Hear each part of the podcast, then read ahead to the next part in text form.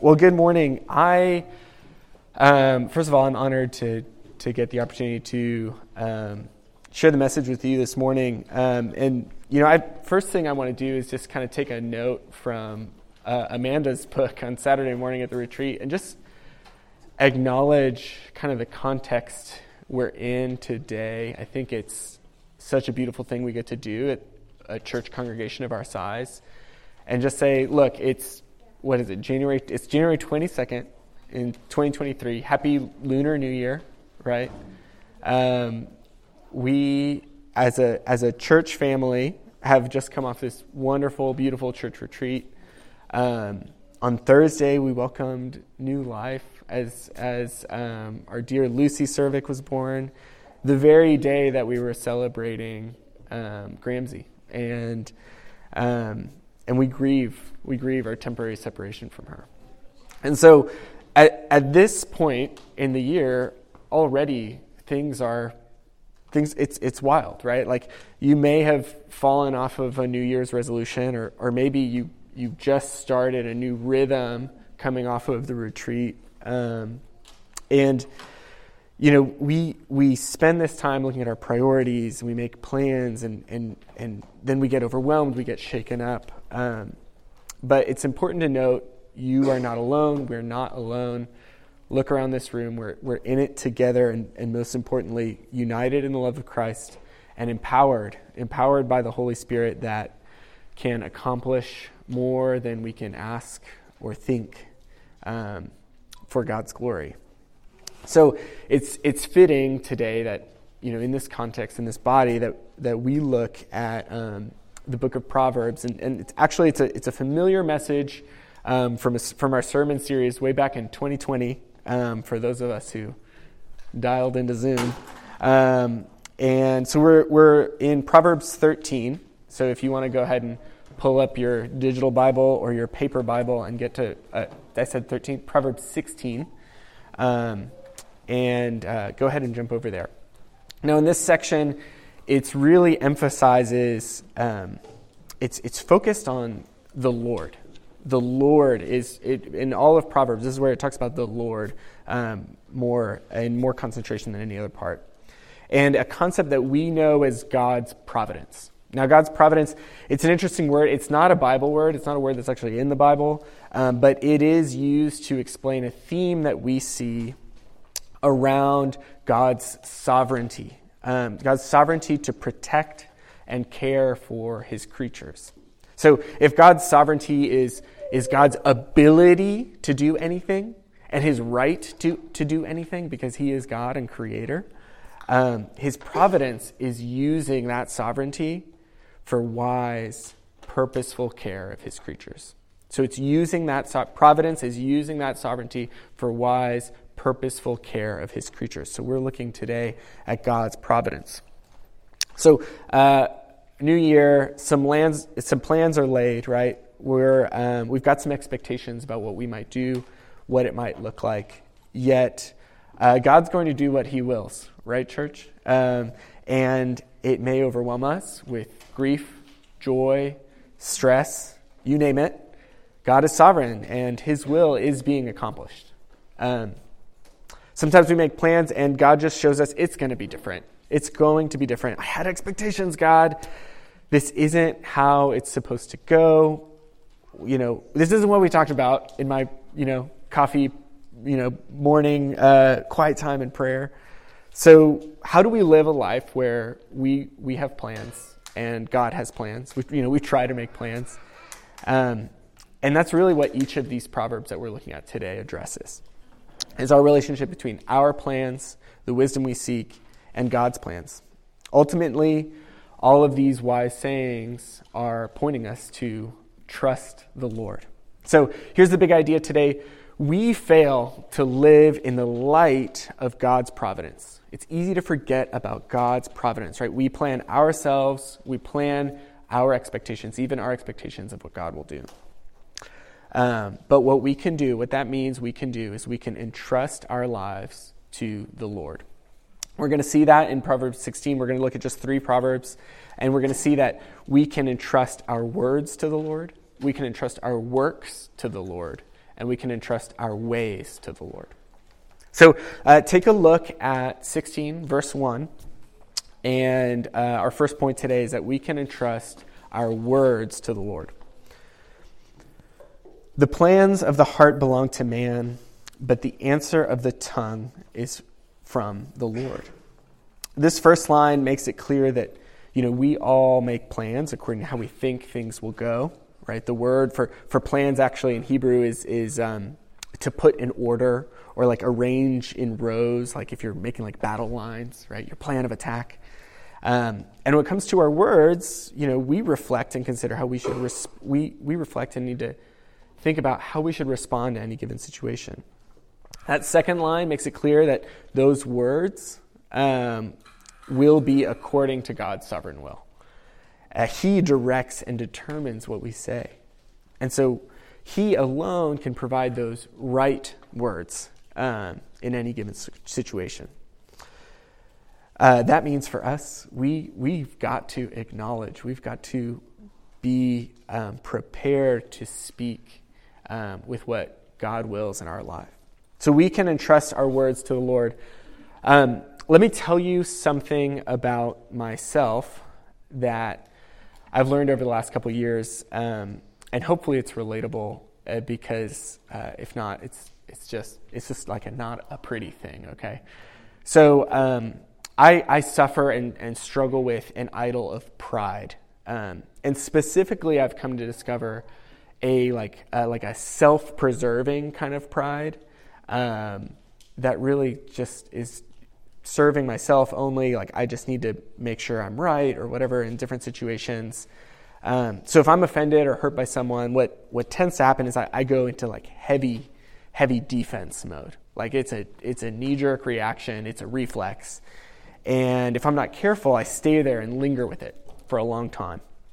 And there's this chatter in my head of just like defense, defense, and even convincing myself of a lie of why I'm right in whatever situation. Uh, you can imagine this impacts my marriage. So when Elena and I hurt one another in you know words or actions or another way, um, we tend to have this kind of like I can't we can't talk right now. Period. Right. That that sort of brooding that happens. Maybe you're familiar with any relationship, and um, what happens with me in this time and it, and it's happened honestly my whole life, is that I can I can I can just think about like, okay, when this when we talk again, like what's going to ignite is this argument. And I play that argument over in my head. What's about to happen? And I think ugly things about the other person, and I think of ways to trap them, and I think of how I can, um, you know, show them that, you know, that self self preserving, like why I'm I'm the victim here or whatever it might be. And so this gets me all worked up, right? And it can be hurtful, right? And honestly, it's it's an ugly thing in my heart that I know about. And it can happen with my wife, it can happen with my kids, with my siblings, my parents, coworkers, someone online if I like am offended by a comment or something. Um, but time goes on, and pretty soon this conversation is going to happen, right? Like the silence has to break. And um, at this point, I, ha- I have a choice, right? Am I am I going to play out this sinful, imaginative argument that I've prepared in my mind, or will I entrust my words to the Lord? And thankfully, um, the Holy Spirit, um, I mean, not by my own will, let me just say, not by my own will. Thankfully, the Holy Spirit has moved in me in those situations and uh, invited me to take a breath, to confess this to the Lord, to repent of it, and and prepare for what the conversation really should be.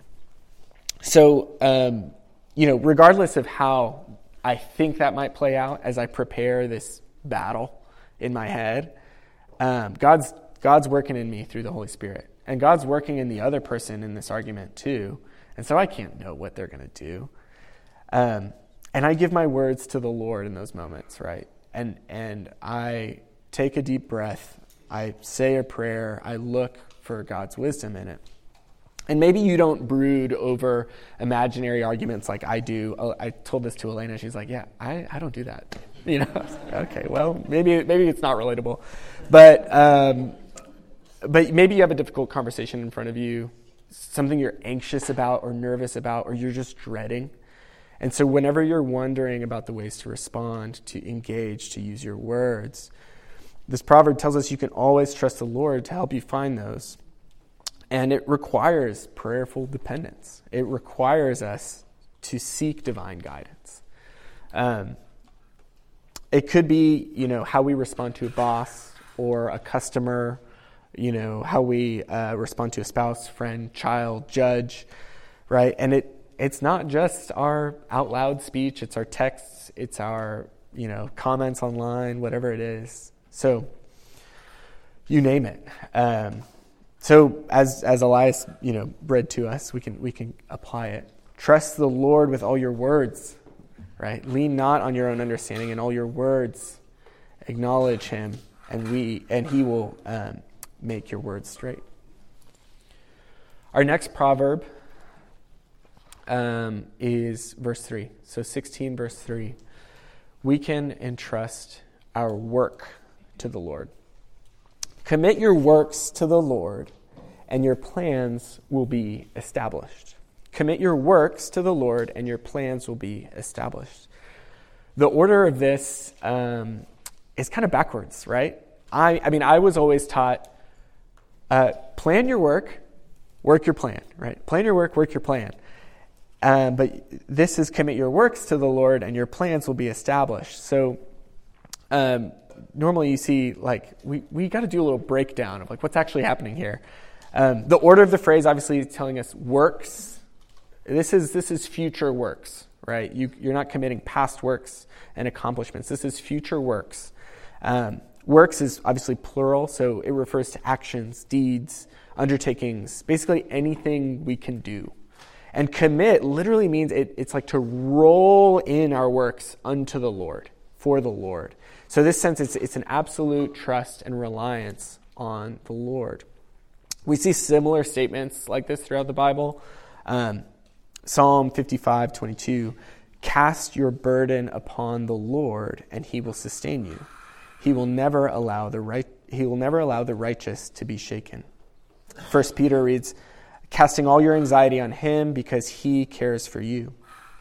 In our verse, um, the emphasis is on the initial step of committing what you will do to the Lord. This is, this is what, you know, this is what will lead the Lord to establishing our plans. So, first the work, then establishing the plans. And establishing has this sense of like causing it to turn out well, right? Or achieving it, rooting it achieving what you plan to do, carrying out your plans. Obviously, that plan must have God's approval at this point from the first committed and then God's establishing it. So we can entrust our works to the Lord. Now, Ben's announcement today um, really tells the story of, of what that looks like. Um, you know that when we started this whole thing, there was this vision of, of our moon towers and, and, and the various moon tower communities that would sh- shine God's light over greater Austin um, with you know, church communities in unity and diversity sharing the gospel. And you know, if, if I came to you with like a with like a business investment and, and promised that I'd be opening up additional locations for you know a restaurant or something, you would probably expect, hey, you, you've got some clear plans, you've got some numbers. Once you hit those numbers, you're going to open a store, you got dates, and et cetera, et cetera, et cetera. You got a plan, right? If I was opening a restaurant chain, you'd, you'd expect that from me. And Wayside had some ideas of what that might look like with our moon tower vision. Um, but in actuality, it looked very different. And Ben and, and the other elders, we've first and foremost said that whatever we do as wayside should be what God has prepared us for, right, and called us to.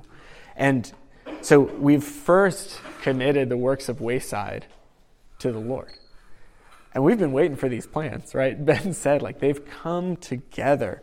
We've leaned in as God has shut doors for other ministry partnerships, right? We've leaned in, we said, God, is, is this it? Is this going to be a moon tower?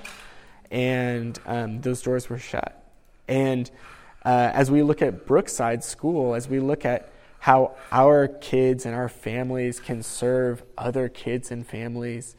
Uh, you know, the service Sunday that we'll do next week, the one we did um, last time, there's this beautiful gifting that we have as a body. And then we've had partners like Alliance, More Than Welcome, um, and Wayside Educational um, to, to really just say, hey, look, God is establishing plans here.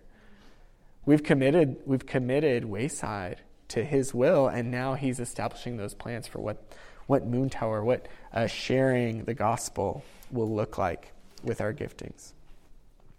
So, because Wayside is entrusting our works to the Lord, we are already seeing that He is establishing plans for us. And wow, yeah, they're different than we expected, aren't they? Um, Dr. Constable from, from DTS has this great quote. I think we have this one, I'm not sure. Um, that really helps kind of personally apply this verse, personally apply and think about this providence that God has for each of us as individuals as well. He says, It is a good idea to start each day by praying through what we anticipate happening. When we do that, the Lord will direct our steps so that the plans that He sovereignly approves come to pass. The fact is, none of us really know what tomorrow will bring or even what the rest of today will bring, but God does. And He is sovereignly orchestrating everything according to His will, according to His providence. That is God's providence. And if every one of us woke up, you know, this morning or tomorrow with that prayer on our lips, Lord, here's what I think is going to happen. Lord, I'm trusting you to provide the grace. Lord, show me what I should do in various scenarios, right? It's your plans today, not my will. Thy will be done. It's a, it, if you have uh, kids, if you have a partner, it's a great way to end a family devotional time each day. What do we think is going to happen tomorrow? Let's pray about it and ask, what does God want us to do with that? And finally, um, as we look at um, verse 9, we look at our, our uh, last point for today that we can entrust our ways to the Lord. And so we read The mind of man plans his way, but the Lord directs his steps. I think this was the verse of the day yesterday on, on, on, uh, on the Bible app, right? U YouVersion. So the, the, the mind of man plans his way, but the Lord directs his steps. Actually, I was I was joking about there's like one of those cool graphics. There's like a guy with a beanie in the woods. I was like, oh yeah, I, that's me. That's we got to throw that one up there. Um, actually, I'm looking at Manny who nodded about that. I was like, you you save that one? That your background? uh, um, yeah, yeah. Those graphics crack me up, but they're they're they're nice to have something to look at and kind of uh, reminisce on the word. So, verse of the day yesterday, and look, here we are.